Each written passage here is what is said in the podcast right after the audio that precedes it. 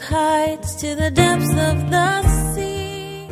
Because you did not know the time of your visitation, you didn't understand what this event was all about. You should have known, Jerusalem. You should have known, Jews who have studied the Word of God, who have known about it. You should have known this.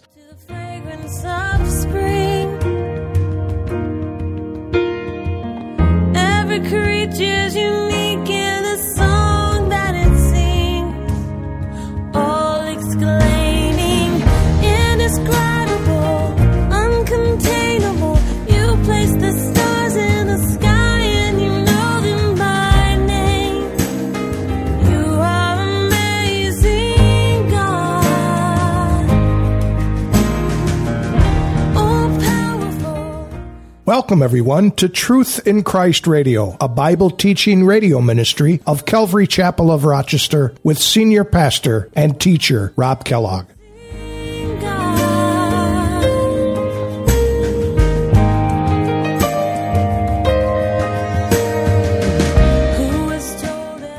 Today in our study, Pastor Rob takes us to the Gospel of Luke as Jesus entered Jerusalem while the multitudes are praising him as the King of Israel. And he also brings us to God's prophetic message in the book of Daniel when Daniel was given the message of the exact time that Jesus would ride on a donkey into the city of Jerusalem. We see a remarkable fulfillment of a prophecy.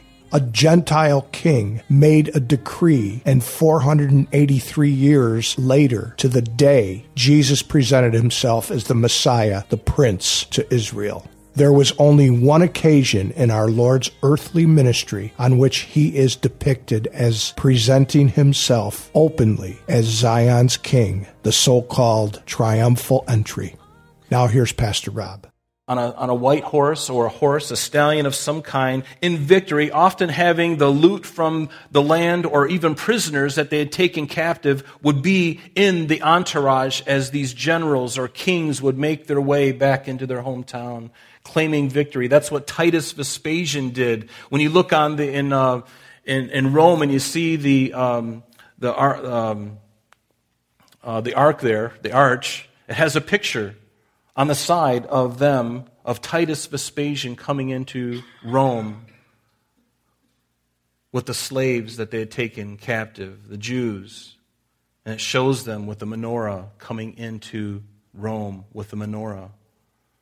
Very similar thing. And a king would do that when he's coming to conquer. But Jesus came to save. He didn't come to conquer yet. He didn't come to conquer yet, but there is a time when he is coming that he will conquer. And let me just read it to you because this is one of my favorite portions of Scripture.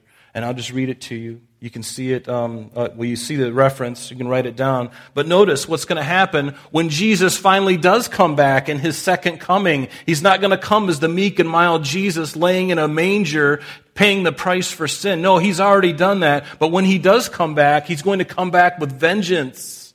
He's going to come back with vengeance. And he's going to exact judgment on this world. It is still yet future to us. After the church has been raptured, there's going to be a time, we've looked at this in Revelation, of seven years of great tribulation where the man of sin will rise. Some a notable European ruler will rise and he will revive the old Roman Empire and he will be the one that will unite the world in a one world government, a one world economy, and a one world religion. And all those things right now concurrently are beginning to form very nicely. We looked at that a few weeks ago. It's all happening. And yet, at the end of that, Jesus will come back. And what does it tell us in Revelation 19, verse 11? Let me read it to you.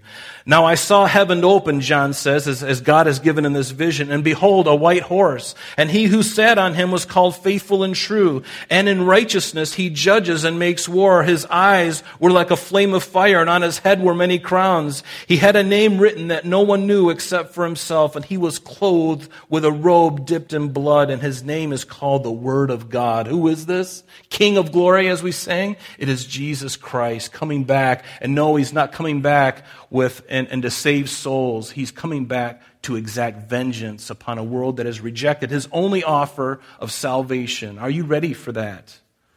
And I say that because if you're a Christian, you'll never see this. You'll be coming back with him. The Bible tells us that. In fact, let's go on and look what it says. So, he was clothed with a robe dipped in blood, and his name is the Word of God. And the armies in heaven, clothed in fine linen, white and clean, followed him on white horses. Guess what? That's you and I. We're coming back. After we're raptured, we will be changed in the twinkling of an eye, given new bodies, but we will come back with him, and he will exact the vengeance, and we will just be coming back with him to the earth for a thousand years. The Bible calls it the thousand year reign of Christ. We know it as the millennium. But notice, the armies of heaven, clothed in fine linen, white and clean, followed him on white horses. And now out of his mouth goes a sharp sword, that with it he should strike the nations, and he himself will rule, will rule them, excuse me, with a rod of iron. And he himself treads the winepress of the fierceness and wrath of Almighty God. And he has on his robe and on his thigh a name written. And here's his name. That wonderful name the King of Kings and the Lord of Lords. That's who's coming back on a white horse. He came first on a donkey, but when he comes back again, folks, he's coming back with the King of all creation, and it's not going to be pretty for those on the earth. For those on the earth. Do you think God loves people? He does. God says that He does not delight in the death of the wicked. He does not. It's not his will that any should perish, but all should come to repentance, to turn around from their wicked ways and to follow him and to be born again.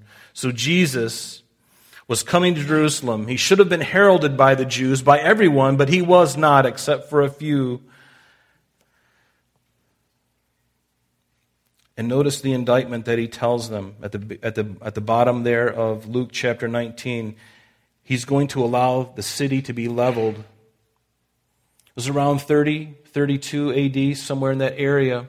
And Jesus told them at that time, around 30, between 30, uh, around 32 AD, because you did not know the time of your visitation, you didn't understand what this event was all about, you should have known Jerusalem. You should have known, Jews who have studied the Word of God, who have known about it. You should have known this. And in Jesus, when he's speaking in these verses, in verse 43 and 44 in Luke's Gospel, when it talks about that there'll be no, no stone left, um, uh, no, that they would leave, not leave, uh, one stone wouldn't be left upon another. In, in other words, there would be the, the, Jerusalem itself would be razed to the ground, and that's exactly what happened. It happened. And there's proof of that because here I am on the, um, the southwest side of the Temple Mount, and this was March of 2020 during COVID. We were over in Israel, and these are the very same stones that the Romans dragged off the Temple Mount. We weren't really supposed to be here but there was nobody around, and so I, I got a picture of me standing on those rocks. But those are, the, those are the rocks. That is the fulfillment of this prophecy. Jerusalem in 70 AD was razed, and they dragged those huge ashlars from Herod's temple. They dragged them off the side, and they lay there to this day. They lay there to this day. So, why is this triumphal entry so significant? Because it is the fulfillment of prophecy. Um, you might want to write down in the margin of your Bible here in John, write down uh, Daniel chapter 9, verse 24 through 27. Now, we're just going to go through this, and um, some of you have, have heard some of this before. But notice with me, this is one of the most significant verses, prophecies in the Bible. Notice in Daniel chapter 9, verse 24, the angel Gabriel comes to Daniel while he's in exile, while he's taken captive. He is now a young, uh, actually at this time he's an old man, but now he's in, he's in Babylon, and the Lord gives to him this prophecy, which we have fulfilled now. And this prophecy was about 550 years prior to the event that we're looking at right now of Jesus riding in on the donkey. Notice what it says. It says, 70 weeks are determined for your people, Daniel, your people, the Jews, and for your holy city, speaking of Jerusalem, to finish the transgression, to make an end of sins, to make reconciliation for iniquity, to bring in everlasting righteousness, to seal up vision and prophecy, and to anoint the most holy Many of these things have not yet even still been fulfilled. But notice what it says in verse 25. Know therefore and understand that from the going forth, notice this, the going forth of the commandment to restore and build Jerusalem until Messiah the Prince, there shall be seven weeks and 62 weeks and we believe, we, we know these are weeks of years, not literal weeks, but weeks of years. We'll look at that in a minute. But there shall be seven weeks and 62 weeks, a total of 69 weeks. And the streets shall be built again, and the wall, speaking of Jerusalem, even in troublous times. And after the 62 weeks, in other words, after that 69th week, because they assume you already looked at the first seven, and after the 62 weeks, Messiah the Mashiach Nagid, the Messiah, the Prince, the King, he shall be cut off. Literally, he will be killed, but not for himself. He wasn't killed because he did anything wrong. Rather, he died for others. And the people of the prince who is to come shall destroy the city and the sanctuary, and the end of it shall be with a flood until the end of the war. Desolations are determined. Now there's another verse after this that we're not going to spend any time on because it goes outside of the scope of what we're looking at today. But who is the people of the prince that shall come that shall destroy the city? We believe this revived roman emperor this this man of sin the bible calls the antichrist who is yet to come on the planet or he may be alive today we don't know but he's going to rise to power, and the Bible calls him a, a prince, the prince that shall come. And the people of the prince, who were they that destroyed Jerusalem in 70 AD? The Romans. The Romans. The people of the prince that shall come. Do you see that? From the revived Roman emperor, this, this leader will stand. The Bible talks a lot about that. We don't have time to go into it. But he is going to be the one but the people of the prince are going to destroy the city. When did that happen? 70 AD. We know that that happened. The people of prince that shall come, they destroyed the city.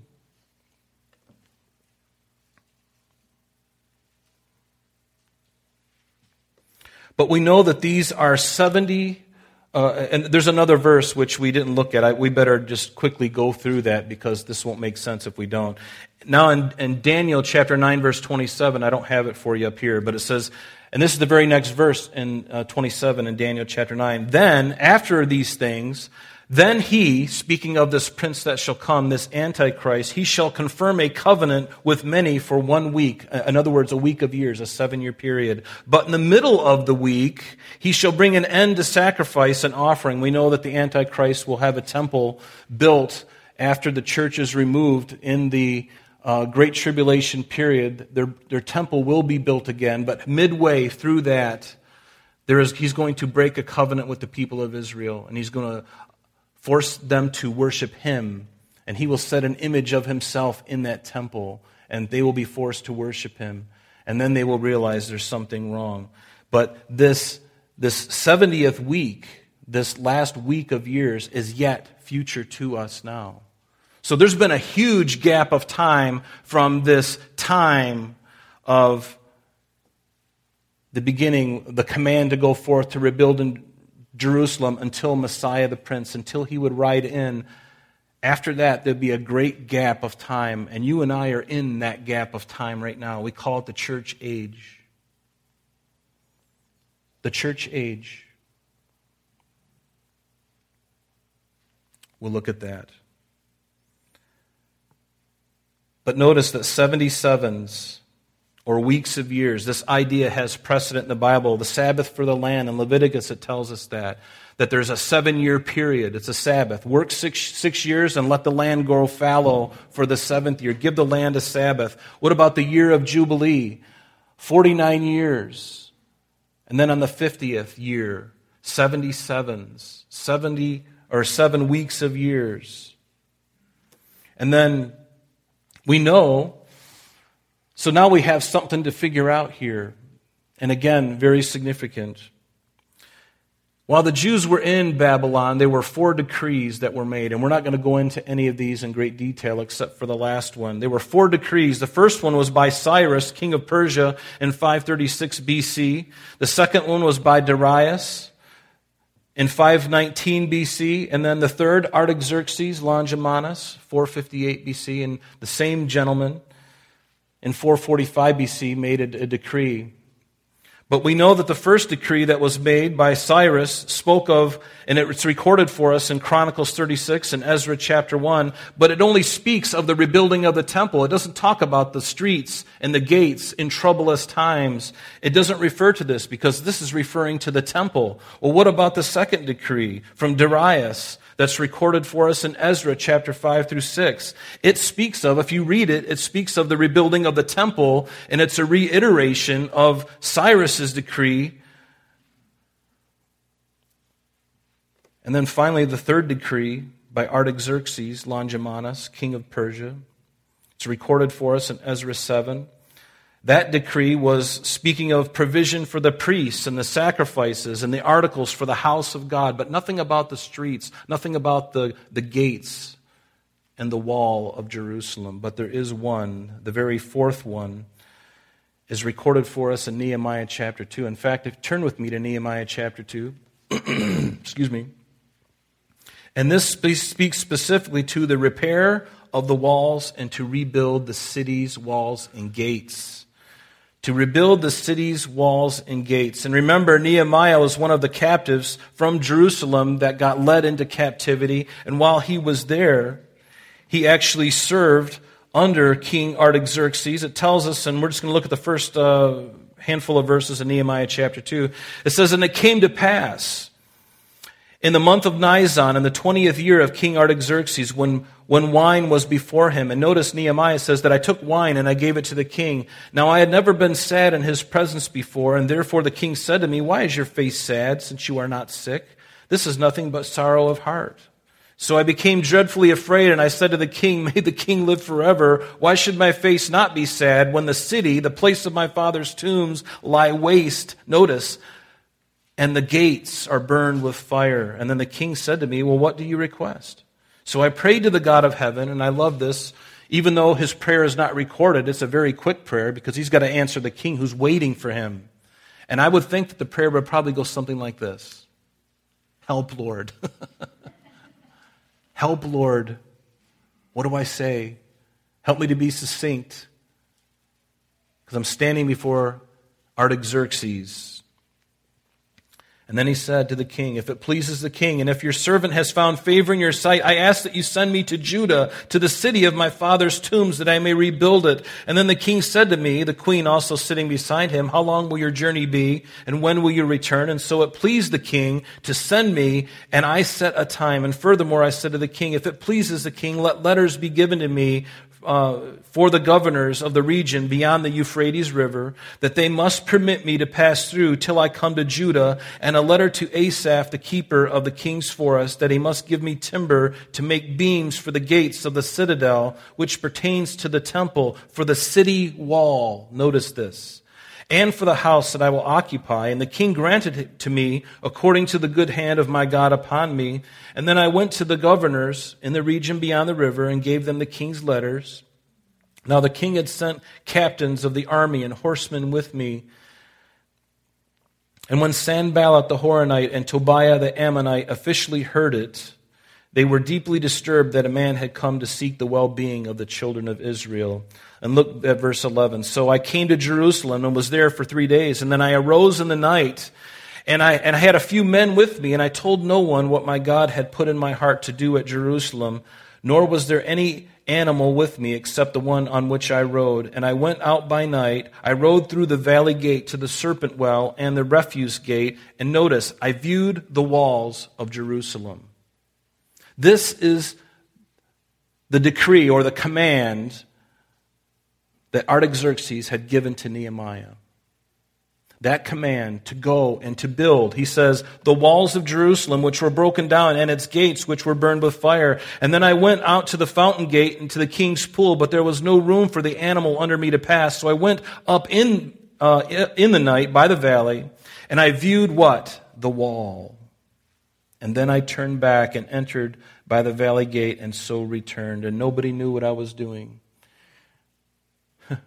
now let's go back to our prophecy here in Daniel. the command to restore and to rebuild Jerusalem. We know that was this, this decree or this command that Artaxerxes had given to Nehemiah.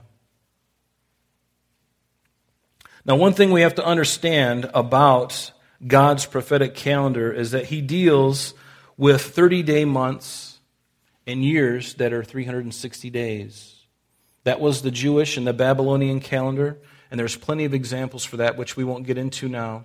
But they dealt in 30 day, 30 month periods, 360 days in a year. So the Lord was giving to the Jews and us an equation to solve. Remember, it says that from the going forth of the commandment until the Messiah the Prince shall be seven weeks and then 62 weeks, a total of 69 weeks of years. So we take those 69 weeks of years, times that by seven years, that gives us 483 years. And we multiply that by another 360 days. It gives us a total of 173,880 days. Now, time doesn't permit us to really talk about the division. Why was it seven weeks of years and then 62? We're not going to talk about that right now. There, there are some conjectures about what that may be. But nonetheless, it's a total of 69 years. So, from the going forth of the commandment to restore and rebuild Jerusalem until Messiah the Prince, when was the first time that Jesus allowed himself to be to go into Jerusalem and be heralded as the king? Was there any time in the Gospels that Jesus did that and that the people received it, or a, a, a, a small minority received it? Not until now. Not until now. It was a very specific, very specific day, and they called him the Messiah, the Prince, the Mashiach Nagid. Messiah, the King, would come. So, from that commandment, from that time when Artaxerxes made that command until Jesus rode in on that donkey, we've got some math to do, don't we? And we look at it. So, on our calendar, when was on our calendar, when was the decree made? We know that it was March 14th, 445 BC. That was the beginning. And now we go forward 69 weeks of years 173,880 days, taking into account the leap years and all of that. You fast forward from that command 69 weeks. What do you come to? April 6, 32 AD. What's the significance of this day? It's the very day that Jesus rode in on this donkey, fulfilling the prophecies of Daniel that were written 500 years, at least 550 years prior. He fulfilled that very succinctly, and very few people knew it. And that's why he said, You didn't know this day of your visitation. You didn't know, you didn't understand what this was all about. And this was the one time that he went into Jerusalem as the king of Israel, the king of all creation. And a handful knew about it, but for the mass, vast majority of Israel, completely blinded to it, completely blinded to it. Let's take a look at just the math. This is one of the, this is really profound. So I hope you got your slide rules out. So if we look at 445 BC to 32 AD, that's 476 years in our calendar, in our Gregorian calendar. That's all the time we have for today, but please join us next time as Pastor Rob continues our study in the book of John. Calvary Chapel of Rochester is located at 2503 Browncroft Boulevard, Rochester, New York 14625. You can reach us at our church office between 9 a.m. and 4 p.m., Monday through Friday, at area code 585 586 3140. If you would like to have an audio CD of today's message mailed to you in its unedited form, simply mention today's date when contacting our church office. You can also contact us via the web by logging on to www.calvaryrochester.com. There you will be able to access a number of useful things, such as information concerning our beliefs, our ministries, contact information, our location, service times, and much more. You can also download or listen to the radio and sanctuary messages free of charge from the teachings link at the top of the page. To listen to Calvary Chapel of Rochester sanctuary messages or Truth in Christ radio on your mobile device, just subscribe to both through Google Podcast or Apple Podcast. You're also invited to join us on Sunday and Thursdays through live streaming of our services and Bible studies. Just click on the online services